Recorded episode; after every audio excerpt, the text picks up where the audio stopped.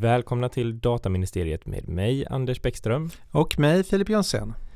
Och eh, ja, förra avsnittet då var det bara du och jag Filip. Så är det inte idag. Idag Nej. har vi en gäst med oss. Återigen har vi en gäst och nu ska vi gå in lite grann på det mer praktiska arbetet som dataskyddsmänniska. och eh, vi har med Stephanie. Hej, Stefanie C heter jag. Välkommen.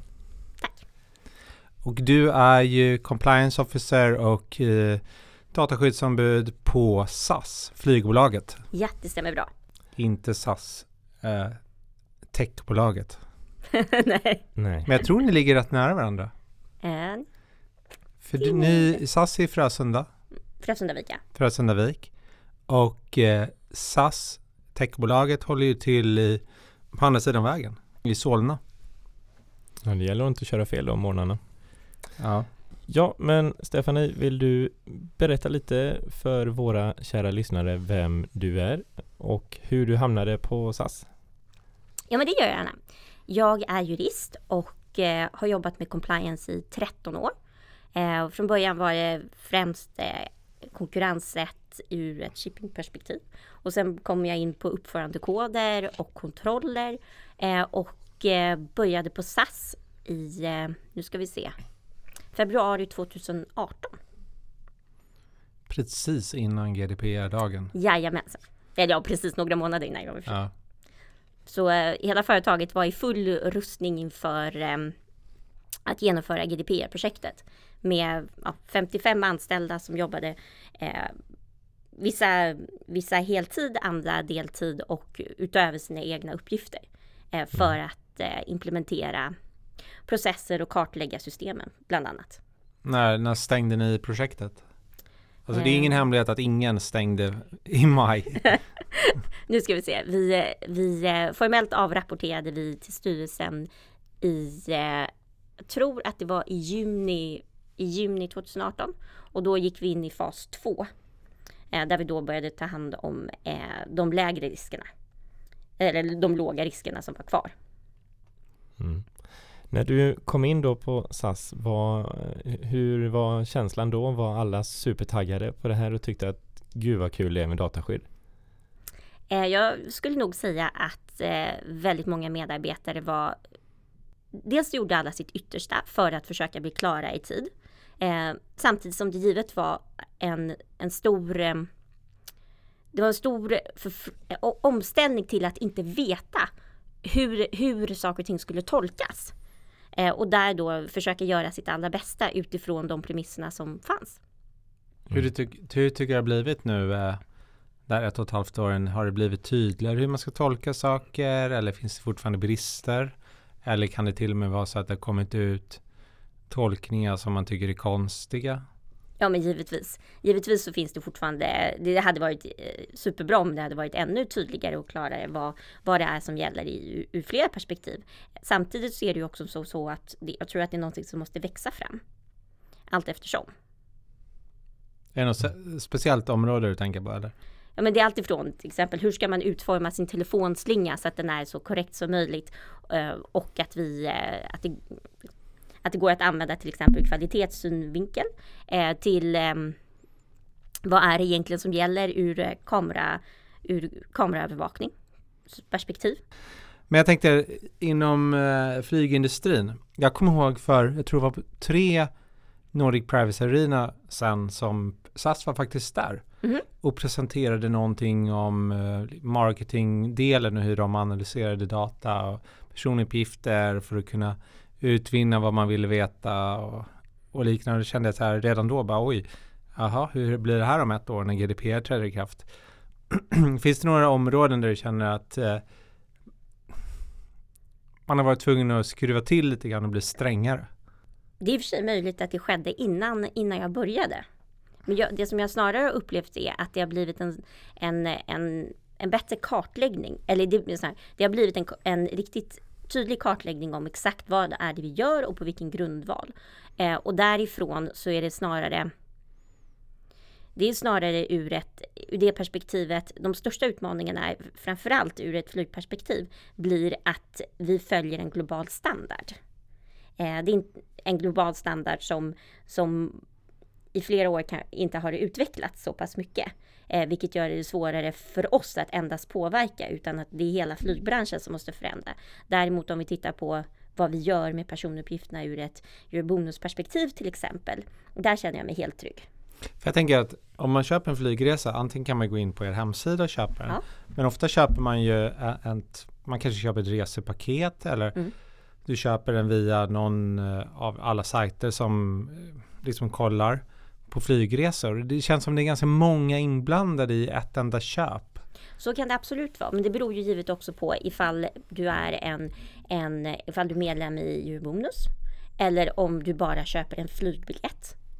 Eh, och där i finns det ju helt klart, eh, som sagt, är du Eurobonus-medlem så finns det ju andra, då har du ju sagt ja till våra villkor. Där kan vi göra andra, där kan bolaget eh, eh analysera, analysera persondata ur ett annat perspektiv.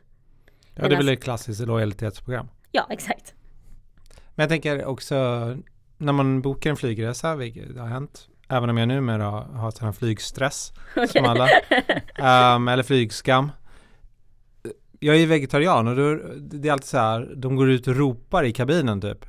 Vilka har specialkost? Man bara, Har det förekommit på SAS? Eller är det på ett annat jag bolag? vet inte, jag flyger, jag, har, jag brukar bara ta det billigaste. det är inte Ryanair i alla fall, för det flyger jag inte. Men det har nog varit SAS och de går ut i kabinen och så, för när man har specialmat, som då uppenbarligen vegetarisk mat är, så står det ett namn på själva matlådan. Och det är ju inte, och fa- faktiskt det är bra att du tar upp det, faktum är att det, vi har diskuterat det redan, eller bara i förra veckan, att det är framförallt därför att det är, annan kost är ju inte bara vegetarisk mat. Du kan ju faktiskt vara allergisk mot någonting. Ja. Och därtill då måste det höra till passageraren. Mm. Och passageraren behöver ju egentligen inte sitta på samma plats eh, som står på biljetten. Behöver man inte? Ja, det kan ju vara så att de har flyttat. Alltså, Man kan jag byta menar de plats. facto behöver, är det inte, är det möjligt att de inte sitter på den platsen som står på biljetten. Ja, det är sant. Och då kan man få fel mat. Och därför är det ju viktigt också att dubbelavstämma att det är rätt person. Eh, men eh, mig veterligen så ska de inte ropa ut namnen i kabinen. Nej, det kanske jag överdrev lite grann. Okej, då så. Då känner jag mig lite tryggare på en gång. Men de, de frågar väl typ, är du Filip Jonsén? Jag bara, nej jag är datakommissarien. Okej. Ja, precis som du brukar presentera dig numera. Ja. Men äh, äh, det finns ju ändå, jag menar, ni, jag vill inte pressa det, men ni får ju väldigt mycket information som är lite, ja men lite känslig. Ni vet ju vart folk reser, hur de rör sig. Jag tror, kan man boka hotell via er också? Det kanske man inte kan. Det tror jag att man kan på hemsidan. Ja. Om man kan boka, alltså om man är i Eurobonus kan man ju liksom boka via Eurobonus och gå in på olika eh, rabatter och sådär, även Ja, på hyrbilar och allt möjligt. Så ni, ni måste ju få en jättestor kartläggning av hur folk rör sig och vad de gör. Och det är väldigt uppstyrt hur, hur vi kan kartlägga och också vad vi får göra med informationen. Så all information är taggad precis som den ska vara. Det låter ju jättebra. Men ni har ju även så här, ganska mycket lagkrav. Jag, jag menar, jag kommer inte ihåg när det kom, men jag tror jag jobbade på den vanliga polisen när det blev stort med det här passagerarregister och att man var tvungen att rapportera in det. Jag kommer inte ihåg hur det var det har landat nu. Uh, man rapporterar in till polisen ibland tror jag. Men det är helt korrekt att eh, Polismyndigheten till exempel kan höra av sig och fråga om en passagerare. Eh, om en passagerares resa. Eh, och det är ju en typ av uppgift om man har rest om en passagerare har rest med SAS så är det en typ av uppgift som vi behöver spara i x antal år. Och visst var det också så att man flyttade också på vissa grejer att flygbolagen var tvungna att göra fler kollar innan personer klev ombord. Så att typ till USA att de inte skulle ens komma över Atlanten och sen skulle de skickas tillbaka och massa grejer. Ja, det finns, eh, just när det kommer till USA så finns det speciella regler där. Jag är tyvärr inte familjär med dem. Men jag vet att det görs en hel del kontroller innan. Det här är ett väldigt spännande område. Mm. så jag hör att du är riktigt påläst där. Nej men jag, i och med att jag har den bakgrunden jag har så jag har jobbat med den här typen av uppgifter och eh, just flygrutter och hur folk har rest och jag menar även nu när vi hade den här så kallade problematiken med Syrienresor och allt möjligt så var det ju väldigt intressant att kunna se även var man mellanlandar, hur länge man var där och en mängd, mängd, mängd, mängd frågor. Um, mm. Det kan ju säga ganska mycket. Eh, den typen av uppgifter om också. Ja. Det är väldigt starkt reglerat vem det är som har rätt att få ut den typen av uppgifter. Mm. Mm. Eh, det här eh, som vi pratade om lite grann innan, Filip var inne på det, att det på MPA hade varit någon som pratat om olika typer av data och hur man analyserade dem. Det här kanske är en lite lustig fråga, men har du stött på någonting märkligt så att säga? Att det är, jag tror att alla har gjort det, i alla fall alla dataskyddare har stött på någon gång att någon vill göra någonting särskilt med personuppgifter eller data som man har eh, som får de flesta att rygga tillbaka, åtminstone dataskyddaren då. Men sen de andra kanske tycker är en bra idé. Eh, har du något sånt som du också kan dela med dig av? Att det är någon gång som du verkligen, oj, nej, det här, det här måste vi nog tänka om. Alltså jag tror inte jag skulle kunna säga att jag någonsin har ryggat tillbaka. Nej. Eh, över, över någon fråga som har ställts. Om det är tyst det är för att jag tänker, nej det har jag faktiskt inte gjort. Nej. Har du det Anders? Men eh, ja, jo men det får jag nog säga att jag har. Sen kommer jag inte ihåg det exakta exemplet men det har ju förekommit tillfällen då eh, personer vill göra någonting som man tycker går väldigt snabbt eller smidigt eller att man kan göra saker på ett annat sätt kanske än man gjort förut. Eh, utan att man eh, ja, tänkt så mycket på just dataskyddet i de bitarna. Eh, och då blir det ju lite mer diskuterande ja. eh, om dataskydd i stort och, och så vidare. Eh, det kan vara ganska bra för då kan man ju faktiskt komma på om det finns eh, kunskapsluckor också. Eh, Men jag drabbades av det, eller drabbades, på en tidigare arbetsplats. Jag kan inte nämna vilken, men en av dem jag varit på tidigare i arbetslivet. Att eh, marknadsföringsteamet kom och frågade om någon databas de hade, om, om de kunde skicka ut mail till alla dem och frågade var kommer de här uppgifterna ifrån? Jag tror det var ungefär 300 000. Och eh, de bara, ja men det är väl sådana vi har samlat på oss under åren. Jag bara, okej, okay, men är det typ på så konferenser och mässor eller sådana ni har ringt och fått uppgifter? Ja, lite allt möjligt. Och då sa jag faktiskt, ja tyvärr, ni kan inte använda en enda av alla de här uppgifterna. Mm. Ni, man har liksom smutsat ner hela databasen med okända uppgifter. Det är väldigt mm. tråkigt. Mm. Och vad hände då? Just de på det? Uh, ja, de använde inte den. Utan, uh, man fick ju börja om och göra korrekt. Som du säger, tagga upp med datum och, och hur den uppgiften kom in och har de tackat ja eller nej och vad, är det befintliga kunder eller leads och allting. Mm. Som det ska vara. Som det ska vara. Nej men det är lite nya tider. Mm. Jag tror det gick att göra så här Hawaii för tio år sedan kanske. mm. Nej men ärligt. Ja. Ja, um, men uh, jag tror inte det går längre. Jag får väldigt lite sådana där uh, bara random mail från olika saker. Mm. Ja, men det är väl bra om det går åt rätt håll. Jag tror Som du säger, det, det var väl kanske framförallt på grund av den tidigare lagstiftningen. Jag får mail från SAS, men jag är ju medlem eh, i ja, så. Eurobonus, så det är helt okej. Okay. Jag samlar poäng. Mm. Ja, jag tyckte att just i den där mejlhärvan som var då runt 25 maj så kan man bara lägga in en liten eh, sån eh, anekdot. Och det är att jag fick ett sånt eh, om jag ville registrera mig eller att de ville gärna ha kvar mina uppgifter. Eh, och att eh, ja, de ville ha mitt samtycke. Och jag svarade inte. Så då fick jag påminnelser om det att de ville ha kvar det eller att de ville få mitt samtycke. Och sen, sen kommer jag inte ihåg riktigt hur det var med det där, hur det slutade. Men jag tyckte att det var intressant att man i alla fall fortsätter behandla uppgifter om mig utan samtycke. Nåja. Ja men då har jag en annan anekdot om när jag begärde registerutdrag i samband med maj 2018. Och när jag begärde utifrån um, vad heter det nu den här föreningen för bostadsrättsföreningar. Mm. Um, och begärde ut ett registerutdrag om vilka uppgifter de hade. Och eh, handskrivet på min begäran jag hade skickat in skrivit, hade de skrivit du har sålt din lägenhet. Det var svaret. Så att eftersom mm. jag inte hade någon lägenhet så så uppfattade de att då var det inte aktuellt. Ja, de missförstod hela frågan. Det var väldigt roligt att de just hade handskrivit också och skickat tillbaka. Det är snyggt. Men just det här med registerutdrag har ju helt klart varit eh, Alltså det, det tycker jag att eh, det varit en uppförsbacke för en hel del företag. Hur de ska göra de facto, vad det är som ska ingå. Mm. Har ni fått många sådana till SAS? Vet du det? I början en hel del och sen Mm. så har det blivit färre. Men också ska, vi har ju en automatiserad process kring en gedigen automatiserad process och från början innan det var automatiserat så tog det 200 timmar för en person Mm. att ta fram uppgifterna. Det kan jag tänka mig. Men har ni delat upp det? För jag tänker att det är rätt stor skillnad om man vill ha på just, vi pratar om lojalitetsklubben, Mm. Eurobonus, eller om man bara är en sån som har köpt resor. Ja, det har vi gjort. Så man kan få det ena eller andra, eller båda såklart. Ja, men absolut. Är det samma bolag? Som, Alltså Eurobonus, är det ett eget bolag? nej, det är inget Nej. eget bolag.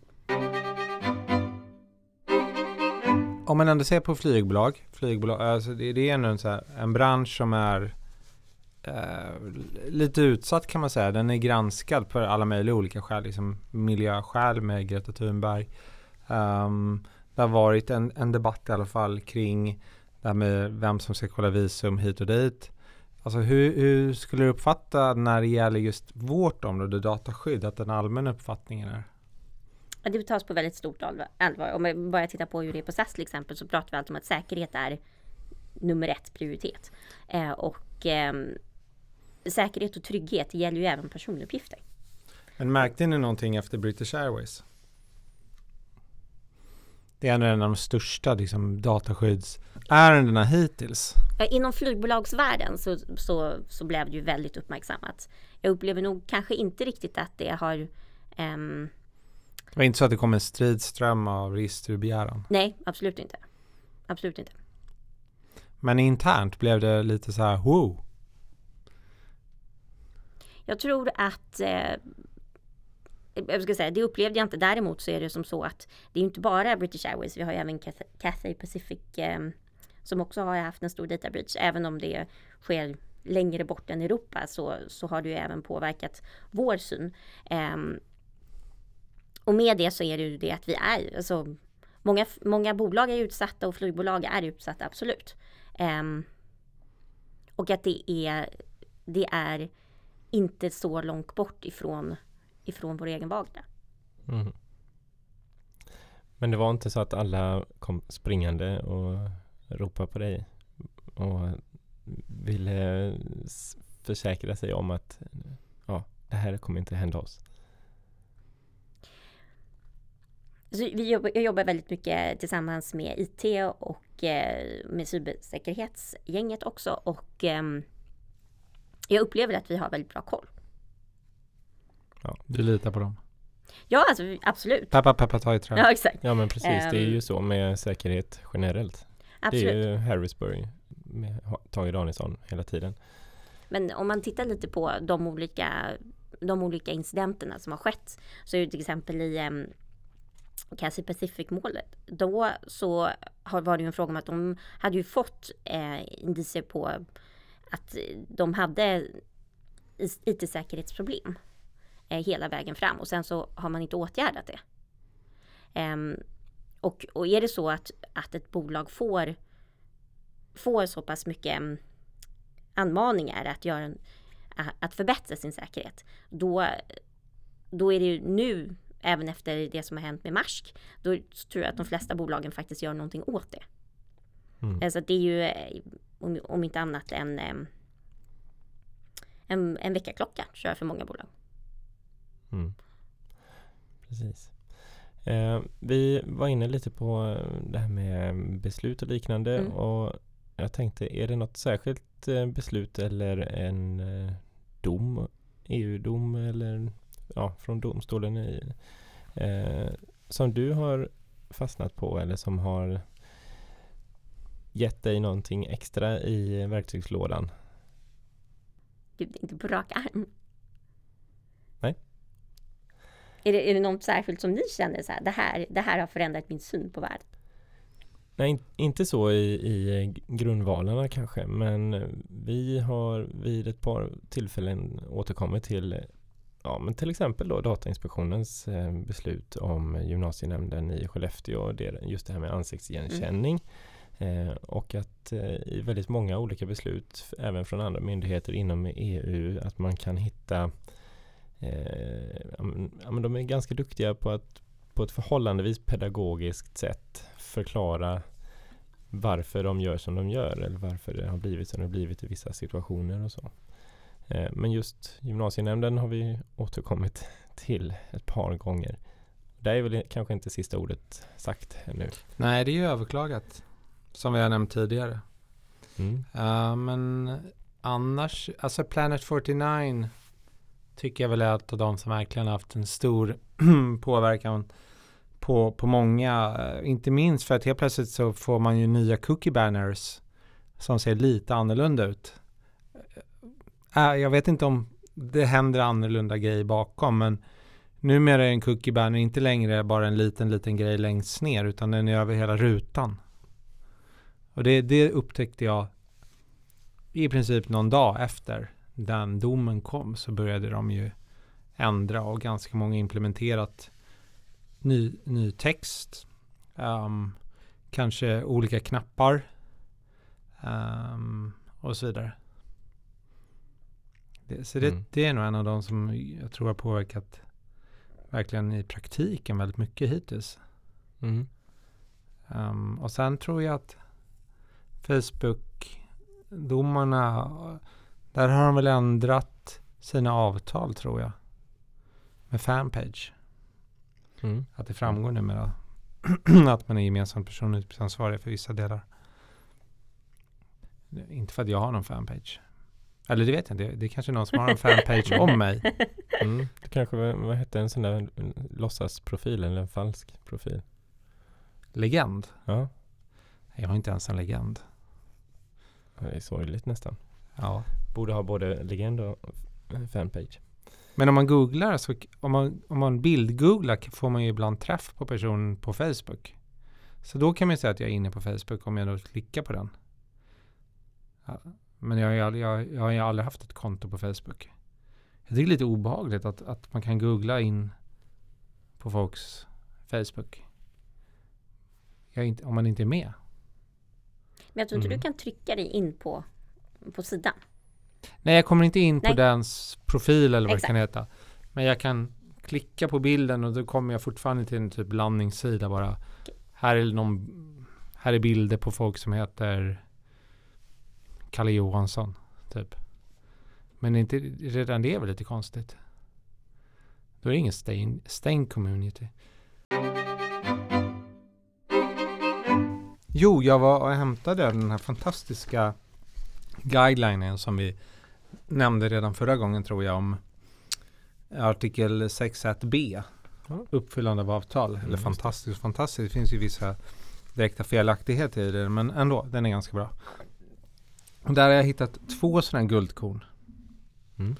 Den ena är um, att man har uttryckt att man inte kan byta den rättsliga grunden om den första rättsliga grunden upphör. Mm. Och det vill jag minnas att var det den österrikiska dataskyddsmyndigheten som sa att man kan alltid samla in ett konsent som backup. Och sen var det grekiska då som sa att eh, ja, men sa samma grej som de sa i det här ja. nu då. Så det här är lite grann som vi var inne på tidigare, med tydligheten och vad, hur ska man tolka lagstiftningen. Här är ett exempel på, jag ju, tror ju inte man kan byta. Jag tycker det verkar konstigt.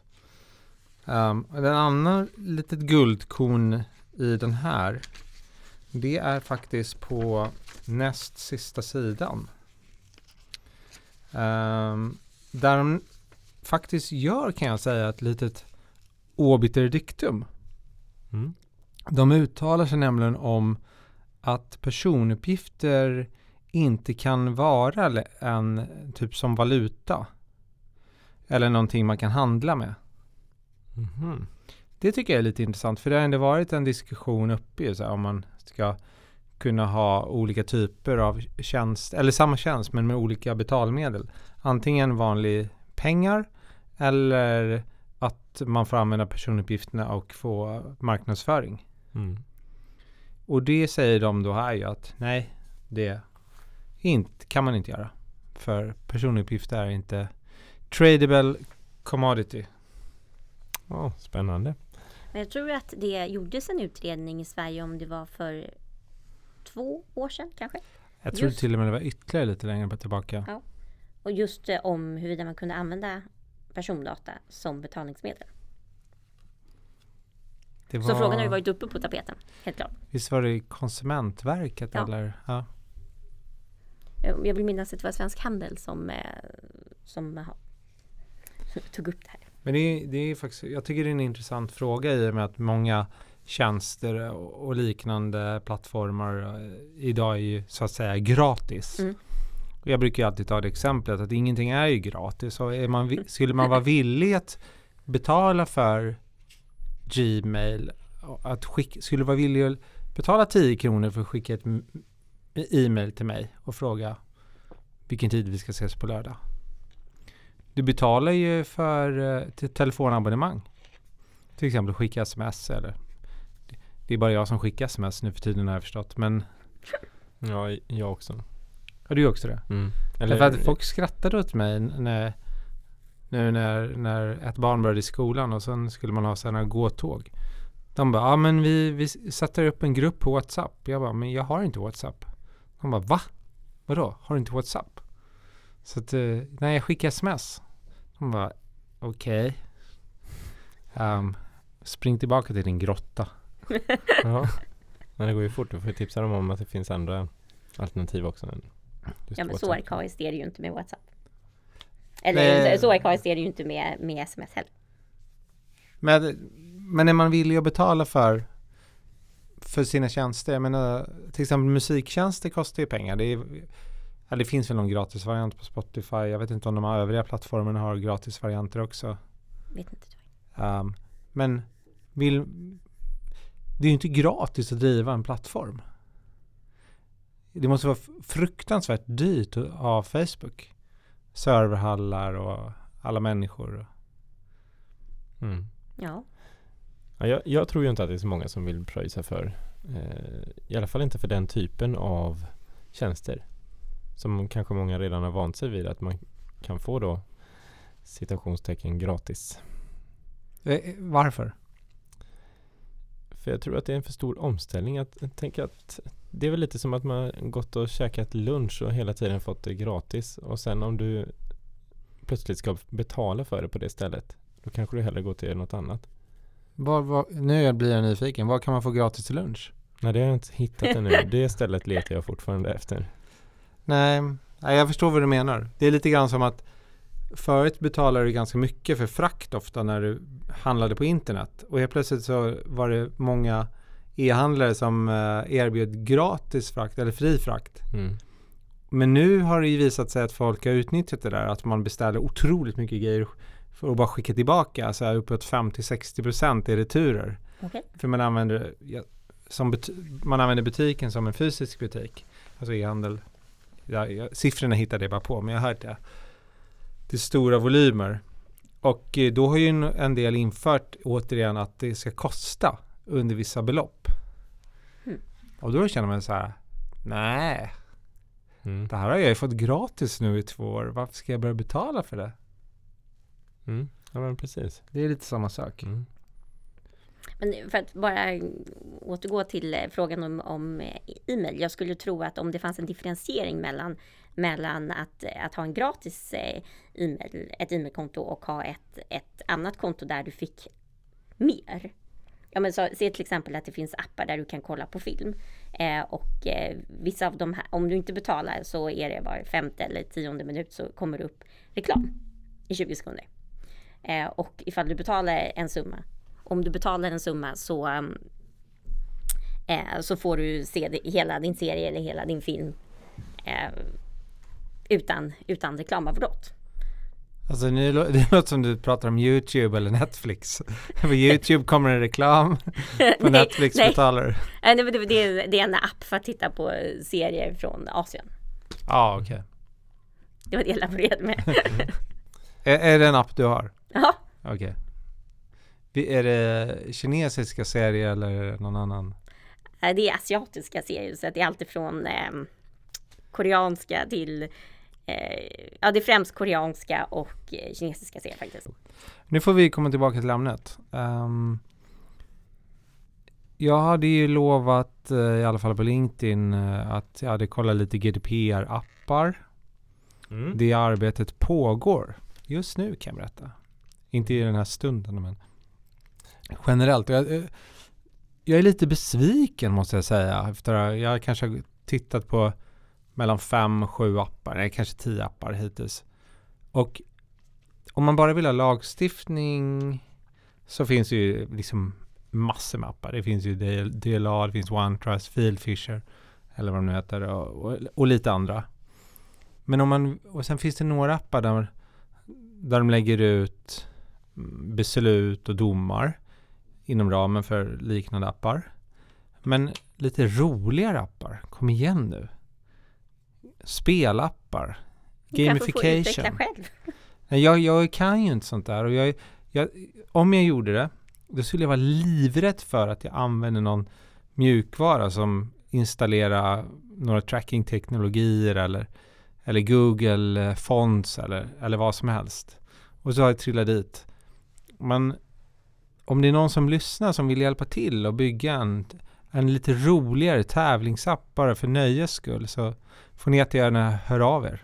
För det saknar jag. Det, det finns sådana appar men då, det verkar vara som att de ingår i någon kurs eller någonting för man måste ha så mm. inloggningsuppgifter mm. och grejer.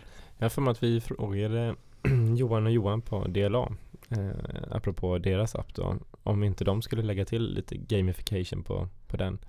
Eh, men det verkade som att det inte var eh, i, eh, ja, inom den närmaste tiden i alla fall. Nej, jag är ju van vid DLA-app, deras GDPR-app, så jag använder ju mm. den hela tiden när jag är liksom på språng. Mm. Då är det den appen jag, men det är mest för att jag är van vid den. Och när jag tittade på de här andra OneTrust och eh, jag tror det är Fieldfisher. Dels eh, har de ju samma app mm. fast mm. den är olika brandad. Vilket är väldigt märkligt. Den är väldigt lik. Men, uh, men jag tror att de är lika bra. Och jag tror till och med att någon av dem kanske är lite vassare, lite bättre just på uh, den här typen av uh, nya beslut och lite andra liksom tabbar med annan typ av information. Men vi får mm. återkomma till det här. Mm. Men Stefanie, använder du några sådana? Har du några GDPR-appar? Jag tycker DLA har en bra. Mm. Det är en till på DLA. Jag använder också deras framförallt. Eh, är det någon annan sån här programvara eller så som du har noterat under din tid inom dataskyddets värld som, ja, de där poppar ju upp hela tiden tycker jag och det kommer nya funktioner i befintliga eh, system eller hos... Det tänker du som systemstöd eller? Ja, precis. Det finns ju ett gäng, eh, ja, men till exempel Draftit eller OneTrust som du nämnde. Eh, DP Organizer. Ja, med mera. Ja, men jag håller faktiskt eh, just på att utvärdera olika sådana system för mm. att se vilket som skulle kunna hjälpa oss allra bäst. Eh, vi har, jag, har inte kommit, jag har inte, eller vi har inte kommit fram till någonting ännu. Nej. Men mer generellt, eh, hur tycker du de känns? Alltså, utan att nämna vilka det är. Alltså, jag ser så här att det, var, det fanns några få aktörer när, eh, när GDPR inträdde. Och personligen så var jag nog inte begeistrad av någon av dem. Vilket också gjorde att eh, då investerade vi inte i ett systemstöd. Eh, utan eh, det är först nu som jag tycker att eh, det finns tillräckligt bra system för oss också för att de ska kunna passa med, med de underliggande IT-systemen som vi använder för till exempel incidenthantering. Just för att jag tycker att det är väldigt viktigt att, eh, att allting är kompatibelt. Ja, där håller jag helt med. Man kan inte bygga något helt vid sidan om. Nej. Eh, och dessutom så är det som så att det sker ju ständiga uppdateringar i de här systemen vilket gör att ja, men patcharna måste ju kunna funka som de ska och eh, och, och uppdateringarna måste göras så att eh, systemen fortsatt kunna, kan prata med varandra. Mm. Ja, det är lite farligt om man ändrar fält och sen eh, finns API och så eh, passar de inte längre så allting hamnar på fel plats. Ja men absolut och sen så är det ju också det att det är då, det är då man kan få incidenter också ifall, saker inte, ifall systemen inte pratar med varandra. Mm. Ja det är ju snopet. Eh, har ni haft det? Jag menar det är ingen hemlighet, alla har haft incidenter. Hur, Hur eh, har ni hur har det fungerat att jobba med dem? I vilket perspektiv tänker du? Nej, men jag, för jag, personligen så, så um, kanske man tänkte ganska mycket inför GDPR. Så här, ja, men man, man läste på hur en incident var. Och, men man kunde ju inte riktigt liksom veta hur det skulle bli när det inträffade en incident. Så här, kommer jag få tag i rätt personer? Um, tänk om den, den personen jag ville veta uh, någonting från eh, är hemma med sjukt barn. Och, um, jag tror många företag, eller i alla fall de jag pratat med, de har ju fått iterera ganska många gånger efter GDPR trädde i kraft. Mm. För man satte upp processen men sen har man märkt att nej, det här blev inte optimerat och det är ju ganska korta tider. Men jag tror att det beror lite på, på hur, hur företagen ser på GDPR eller på sitt privacy-program överlag. Um, för mig så är det, en, det är ju ett compliance-program. Och om man, som jag har en bakgrund som compliance officer, då är det ju som att utreda en vanlig incident. Det som däremot är är ju att det finns tidsperspektivet, eh, vilket gör att det behöver gå snabbare. Och sen så givetvis så är det också en fråga om att verkligen kunna förstå var, eh, var, eh, liksom förstå hur det har kunnat inträffa i så fall. Har ni även andra krav på att uh, anmäla olika typer av incidenter eller är det bara där? Ur, ur... Ja, men det finns ju myndigheter måste ju rapportera in till MSB Um, banker måste rapportera in vissa typer av incidenter till andra myndigheter än, än Datainspektionen. Jo men det har vi ju absolut. Så då har um, ni kanske en vana också att hantera incidenter på det sättet? Ja men dels det, men framförallt så tror jag att vi um, det som, alltså så, som sagt, ska man ha, ska man jobba med att utreda överhuvudtaget när saker och ting har hänt inom ett bolag så behöver du ha eh, grupperingar av medarbetare som förstår materien. Har, har ni, har SAS den här typen av privacy champions eller? Absolut, absolut har vi det. Det är en del av governance-modellen. Eh, vi kallade dem, ja, eller vi, vi kallar dem för integrity officers. Inte champinjoner? Nej. Men eh, du nämnde privacy program. Har ni liksom ett officiellt eh, dataskyddsprogram? Alltså det bygger på governance-modellen. Eh, och eh, ja. ja. Ni har det? Ja. Och är det du som driver eller finns det någon programmanager eller? Nej det är jag. Det är du. Och du nämnde att du har bakgrunden som compliance officer. Ja. Och det finns ju egentligen två skolor eh, som jag tycker man börjar urskilja på dataskyddsombud. Om man är den här compliance officer spåret då man kanske är mer eh, monitorerande och tittar på system, att de funkar och var finns brister i processer. Och sen finns det den andra som är lite mer den här gammaldags ja, men bolagsjurist eh, DSO'n eller, eller rådgivande. Ja men det håller jag med om. Det håller jag med om helt och hållet. Har, har du valt spår eller? Eh, ja, det kan jag väl säga. Eller så valde spåret mig. Eh, just eftersom jag har jobbat med compliance i så pass många år så, så tror jag att eh, det här systematiska tänket om hur ehm, det systematiska tänket om hur bygga programmet, hur bygga systemet. Ehm, de tre pelarna som brukar vara inom compliance är ju detect, prevent och respond. Eh, och eh, vad jag tror är att inom några år så kommer eh, privacy-system, privacy-program kommer ju ha migrerat in till ett vanligt compliance-tänk. Eh, och för mig så är det ju också att eh, privacy, det hör ju hemma i det är ju också en etisk dimension i det hela. Det är en integritetsfråga.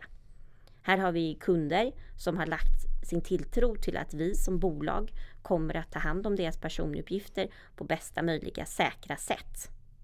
Likaså våra anställda har också lagt sin tro till att bolaget ska ta hand om uppgifterna på bästa säkra sätt. Tror du, på kundsidan tror jag det är ganska uppenbart att det har blivit en ganska hög medvetenhet. Mm. Och att till och med att en del kanske faktiskt väljer um, den tjänsteleverantör eller vad man nu vill kalla det som man, som man har högt förtroende för även på det här området. Ja. Men tror du att anställda också kommer börja tänka så? Jag kanske känner att så har det inte riktigt blivit än i alla fall. Jag skulle tro att, eller vad jag har sett under åren är att eh, medarbetare eller potentiella medarbetare ställer ju frågor om etik och hur bolaget ser på antikorruption och hur man jobbar med hur bolagen jobbar med uppförandekoder. Ehm, och det tycker jag är ett, en väldigt tydligt trend som, som påbörjades för flera år sedan. Eh, sen så skulle jag, alltså min egen, min egen framåtspaning, det är ju att eh, ett bolag som inte tar hand om sina anställdas uppgifter på ett tryggt och säkert sätt kommer ha svårt att rekrytera framgent. Jag tycker man, det, det tycker jag man upplever, eh, eller upplever det när, man, när jag pratar med andra i alla möjliga industrisektorer att det kanske inte är de, de gamla anställda, de kanske inte bryr sig så här supermycket. För menar, det är inte så att man spammas av sin arbetsgivare med mejl och så. Eller jag vet inte, inte jag, jag har aldrig blivit det i alla fall. Däremot eh, i, i den innan man anställs, att, att eh, kandidater, eller vad man ska kalla det, är mycket mer på alerten. Att och kunna begära ut vilka uppgifter samlar ni in om mig inom den här rekryteringen. Kanske framförallt om de som inte har fått jobb. Mm. Ja, jag tänkte säga det, att det är väl ofta de. Eh, det kan ju också vara någon som är missnöjd eh, över att faktiskt ha blivit av med ett jobb. Där har ju ofta medvetenheten ökat ganska många hundra procent eh, från en dag till en annan ibland kan det uppfattas som. Men eh, ja, just de eh, kandidaterna som eh, kanske inte fick en tjänst, de har ju kanske också en större tendens att tillvarata sina rättigheter och ställa kluriga frågor många gånger. Där, alltså jag, ska, jag, kan inte säga att jag har, jag, jag, kan inte säga att jag har märkt det, någon dramatisk eller någon ökning här. Men det jag däremot tycker är att eh, de kraven att bolagen ska ha ordning på sina rekryteringsprocesser eh, oavsett huruvida man får jobbet eller inte. Det är ju helt i sin ordning. Punkt. Det ska man ha på plats. Ja, helt klart. Eh, så att, eh, och om det då visar sig att eh, att, någon, att, en, att en potentiell medarbetare eller någon inte fick ett jobb och, och det då påvisar att eh, processerna inte är som de ska.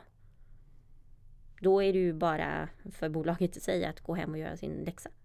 Däremot är det ju många som inte förstår um, hur man ska utnyttja rättigheter eller, och vilka rättigheter man har och att bolagen har både skyldigheter och rättigheter Absolut. att behandla information jag menar, i, i, generellt får man ju be, bevara uppgifter i alla fall så man kan försvara sig ja. om någon skulle typ stämma bolaget för diskriminering och så vidare. Och det där är ju många som söker jobb så som har väldigt svårt att förstå när man inte får ett jobb. Var, varför ska ni ha kvar mina uppgifter? Um, och, och, liknande grejer. Det finns ju hur många exempel som helst. Nu pratar jag bara på HR-sidan där man har skyldigheter att både bevara och behandla uppgifter. Mm. Mm. Även känsliga eller särskilda kategorier. Mm. Sverige då numera definierat som känsliga personuppgifter. Mm. Hur? Ja, ja, just det. Ja, men sånt finns ju inom eh, min bransch med journal, journalföring och sånt som ska finnas i x antal år och speciella ja, personer födda på vissa datum. Om, där ska det sparas uppgifter om dem. Eh, så det finns ju på alla möjliga håll. Jag blev uppläxad här i tidigare avsnitt. Att, för jag, jag, jag sa men det är särskilda kategorier av uppgifter. Och sen uppenbarligen i dataskydds dataskyddslagen, mm. den heter det va?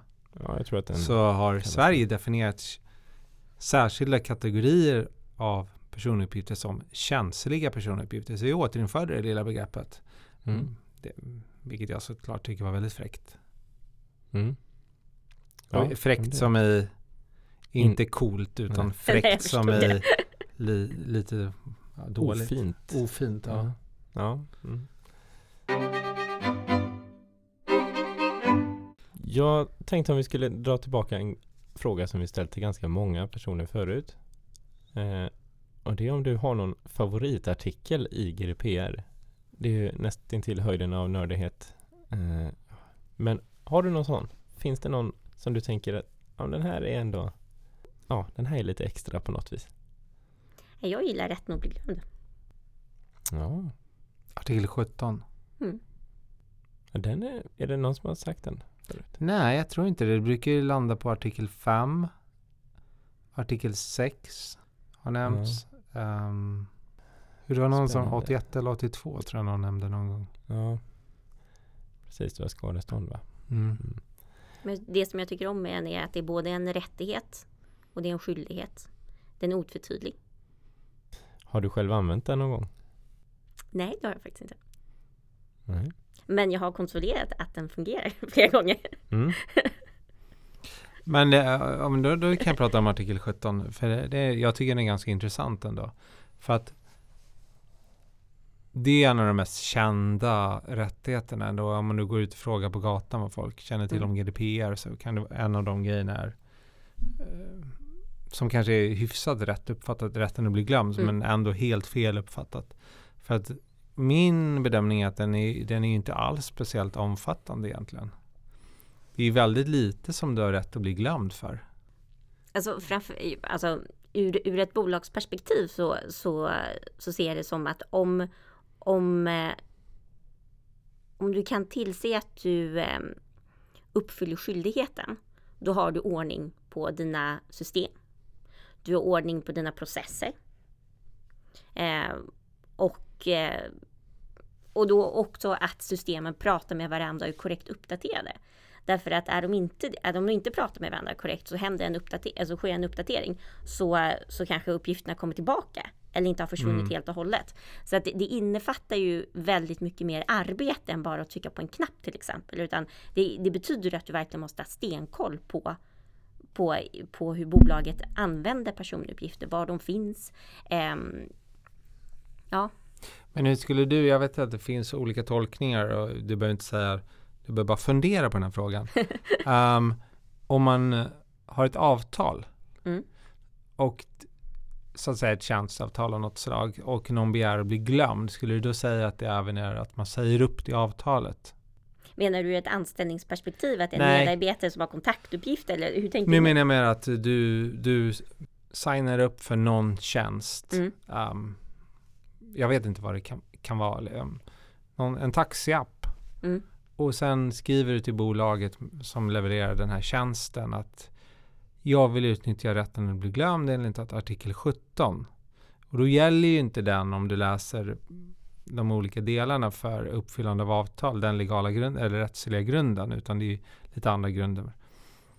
Um, intresseavvägning till exempel och, och konsent. Då kan vi fortsätta behandla uppgifterna. Eller skulle du göra en annan tolkning? Nu pratar jag inte om liksom SAS utan mer generellt. Jag skulle väl, eh, eller jag tycker i så fall att, att så får, får, får bolaget upplysa om det. Och säga det att, att liksom, avser du även att avsluta förhållandet här? Eller så man ställer motfråga. För det är där jag menar att ja, men gemene det man kanske känner till rätten att bli glömd men man vet inte riktigt vad den innebär. Nej men egentligen. exakt och då, och då kan det finnas eh, Alltså om ett bolag har den möjligheten att, att kunna föra en sån dialog, för det är klart att det tar ju också mantimmar. Eh, att, att göra en, en sån manuell hantering. Att ställa frågan, är det det här du avser? Eller också så har man en process där man säger så här att ja men eh, du försvinner i det här perspektivet men det här, det här avtalet består. Ja och dessutom kommer om man använder tjänsten så har de väl troligtvis någon bokföring och Ja absolut, nej, men, allt så att, eh, nej, men då skulle, det skulle jag säga. I så fall om det då finns den, om det finns den möjligheten skulle jag Man kanske egentligen redan i sin dataskyddsinformation liksom i förväg säga det här är de behandlingar som du kan utnyttja rätten att bli glömd på. Ja, men det är också det att det, det är det här finstilta och det är ju inte alltid så att eh, gemene man läser det. Så det kan ju lugnt bli i alla fall så att de ställer frågan. Eh, eller att det kommer tillbaka som en Mm. boomerang. Och, och sen så kan jag också tycka att eh, det har absolut skett ett uppvaknande eller det finns en, en högre medvetenhet nu hos allmänheten om GDPR och vad, vad eh, det finns för rättigheter och också en nyfikenhet kring hur bolagen i vart fall hur vi arbetar och hur vi behandlar personuppgifter och vilka säkerhetsåtgärder vi har på plats eh, och hur vi skyddar ehm, eh, om vi, hur vi skyddar persondata. Och eh, frågorna blir ju bara mer, mer och mer avancerade. det håller jag med om. Och, det, och, det, och då krävs det också ett, ett utförligt svar. Ja, när, när mina svar, då menar du på förekommande anledning med när enskilda hör av sig, inte Ja. Ja. Men det kan ju också vara, det kan vara en ehm, Just just eh, eh när GDPR eh, sätter i kraft, då upplever jag att det var många skolor som verkade testa lite hur systemet funkar. Framförallt eh, eh, universitet. Mm. Alltså att de hörde av sig eller? Ja, de ville veta hur jobbar, hur jobbar ni som flygbolag med de här frågorna? Det var intressant, för det har jag inte hört om mm. någon annan. Och hur skyddar ni uppgifterna till exempel i en gruppbokning? Hur kommer det sig att de här uppgifterna kommer upp på det och det sättet? Um, ja, absolut. Mm. Intressant. Ja. Hur gör man i en gruppbokning? Jo, men det som är är att um, eh, i en gruppbokning så dyker så, så, har du en så har du en PNR för hela bokningen, vilket då innebär att eh, om det är åtta personer så, så dyker alla upp. Alla namnen dyker upp. Det här sättet att identifiera en gruppbokning till exempel, det är någonting som är en branschstandard. Och inför varje sommar så dyker de här frågeställningarna upp. Därför att då är det oftast till exempel alltifrån att det kan vara till exempel ett litet fotbollslag som åker iväg. Och då så har man gjort en bokning tillsammans och då ifall en sätter in eh, vissa uppgifter då dyker hela bokningen upp. Eh, alternativt kan det också vara att det är ett bolag som har gjort en bokning som där, där passagerarna egentligen inte har någon som helst eh, de har ingen samhörighet. Eh, men trots det så, så dyker hela bokningen upp. Compliance har väl fått lite av en renässans tycker jag. Att ett tag så ansågs ju, jag menar, no offense, men compliance ansågs ju vara lite så här tråkigt. Men nu har det ju stått i tidningen att compliance är, det är de nya rockstars. Oj, ja men det låter ju himla härligt. um, nej, men generellt att det finns ett jättesug av compliance-människor generellt. Det, det är typ brist på er. Och det menar inte bara dataskydd. Och det här, jag säger inte bara för att smickra in mig hos vår gäst, utan det på riktigt, jag, när man pratar med rekryterare eller när jag läser i flöden, att compliance är jättesvårt att hitta duktiga människor. Det är lättare att hitta liksom, random eh, kommersiella bolagsjurister. Det, jag kan säga att det är ett annat sätt att arbeta. Eh, och ehm, det kanske är ovant också för många klassiska men, jurister att... Ja, men det har ju de facto inte funnits egentligen något Alltså svenska bolag har inte riktigt haft behov av det utan de, de jurister som verkligen kan compliance har jobbat på bolag som har krav från andra länder. Framförallt från USA. Eh, och i Storbritannien också tror jag. Ja, Storbritannien de senaste åren men innan dess så var det ju Foreign Corrupt Practice Act till exempel, eller om du var noterad i USA, eh, som det främst fick en påverkan. Eller om du hade haft en stor compliance-skandal också. Um, och sen så är det ju också i begreppet, vad är compliance, vad är regelefterlevnad? Ja, det ligger ju helt och hållet i vad bolaget, vad bolaget bestämmer. Um, eller definiera det hela. Men många gånger, eller ofta så är det ju både uppförandekod, det är etik, det är integritet, det, är, det kan vara antikorruption, eller det kan vara antitrust, men det behöver inte vara det. Det är nästan alltid antikorruption. Ehm, det kan vara ehm, exportkontroll. Det behöver inte vara det. Ehm, om, eh, och sen givetvis privacy. Och sen så är frågan, ska det vara renodlat, ska det vara jurister eller ska det vara blandade? Ehm, specialiteter, till exempel ekonomer, jurister blandat, IT-folk. Hur vill man lägga upp det? Hur vill du lägga under compliance så finns det ju också eh, utredning. Och då har du ju redan kompetensen för att utreda eh, till exempel eh, data breach-incidenter.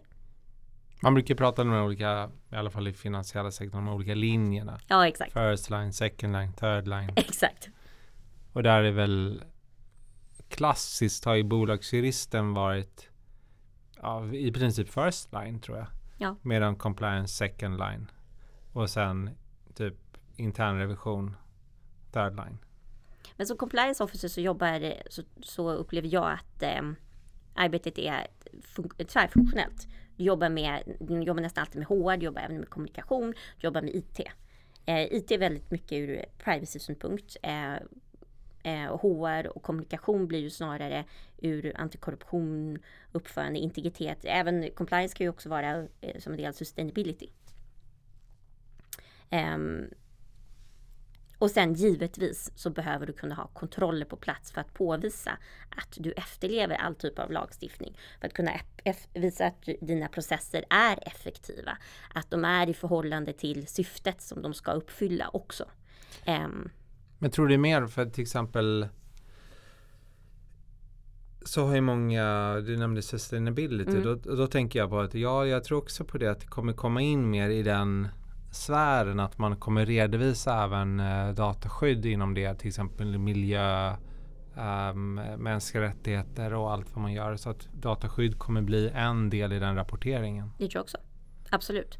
Eh, och det är bara att se att eh, Dow Jones Sustainability Index, där i så finns ju compliance sedan flera år tillbaka. Ehm, sen så tror jag också att ehm, bolag som ser, bolag som ser privacyfrågor som en del av uppförandekoden, alltså som också är integritets, att det är en integritetsfråga. Vad vill man vara för bolag? Vad har man för kommersiell idé? Eh, var, vart vill man också? Är extremt viktigt. Eh, ja. Vi hade ju Alexander Hanf här förra terminen var det. Mm han pratar ju mycket om det här med etiken och jag menar den senaste eller näst senaste kanske det var dataskyddskonferensen mellan dataskyddsmyndigheterna hade ju tema etik också. Ja. Så det, det kommer ju verkligen de, de större pensellagen, de här som du säger, hur vill olika organisationer uppfattas? Ja. Kommer ju bli viktigare. Det tror jag. Men jag tror inte mm. att det är ett enskilt silo utan det kommer att migrera in till ett större compliance-perspektiv. Och, och många, många internationella bolag i synnerhet, de har ju, då är ju GDPR och privacy för man pratar snarare om ett privacy-program i och med att det finns eh, så pass mycket olika lagstiftning runt om i världen eh, som berör det här området. Så att det är inte bara GDPR. Eh, att då, då är det ju ett, ett compliance-program och då är privacy en del av det hela. Men ju mer vi har privacy by design i hela bolaget och i alla processer så kommer det vara mindre av ett eget silo tror jag. Vi ska avsluta i alla fall med eh, stafettfrågan. Vi brukar ju ha så att en föregående gäst får ställa en fråga till nästkommande gäst. Eh, och senast när vi hade en gäst med oss så var det Martin Brinnen. Tidigare på Datainspektionen, numera på KM Pedersen. Eh, och han hade en fråga här. Vi ska se. Eh, Hej Stefanie, visst är det roligt och intressant att få vara med i Dataministeriet. Men vilken fråga saknade du bland de frågor som Filip och Anders har ställt till dig? Hälsningar från Martin Brinnen. Jag, jag, det skulle vara, vad är eh, den största närstående utmaningen ur GDPR-synpunkt. Har du ett svar på den också? Ja, det är Brexit för oss. Ja, ja. Jag, jag är den en av de som inte tror Brexit kommer hända. Nej, nej, nej, nej, vi eh, får väl se. Jag tycker det där går bara fram och tillbaka hela tiden, så jag har tappat kontrollen över åt vilket håll det lutar just nu. Hur, vet du det Stefanie? Hur de, var, var ligger det nu? Vet du det? Eh, nej men jag för närvarande så har de fortfarande inte kommit fram till någonting. Nej. Nej. Men det, så det där är så sjukt allting. Börjar inte tiden rinna ut eller? Alltså visst för avsnittet här men även för Brexit. Men var det inte det de skojade om att vi kommer sitta här om tio år och, och fråga oss där. Vad är det senaste nyheten om Brexit? ja, ja, ja, ja, det kanske är så. Men ut, utöver Brexit som jag tror alla sitter och funderar på överhuvudtaget och begripa vad det som händer. Är det någon annan sak som du ser kommer hända inom närtid som kommer uh, ha någon inverkan? Ja, det är klart, jag kan ju själv fundera på om man kommer underkänna det, modellklausulerna. Ja, spännande.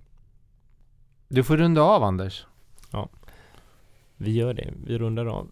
Tack så jättemycket Stefanie för att du ville vara med i Dataministeriet. Och tack alla ni som har lyssnat för att ni lyssnar. Ha det gott. Hej då! Hej då!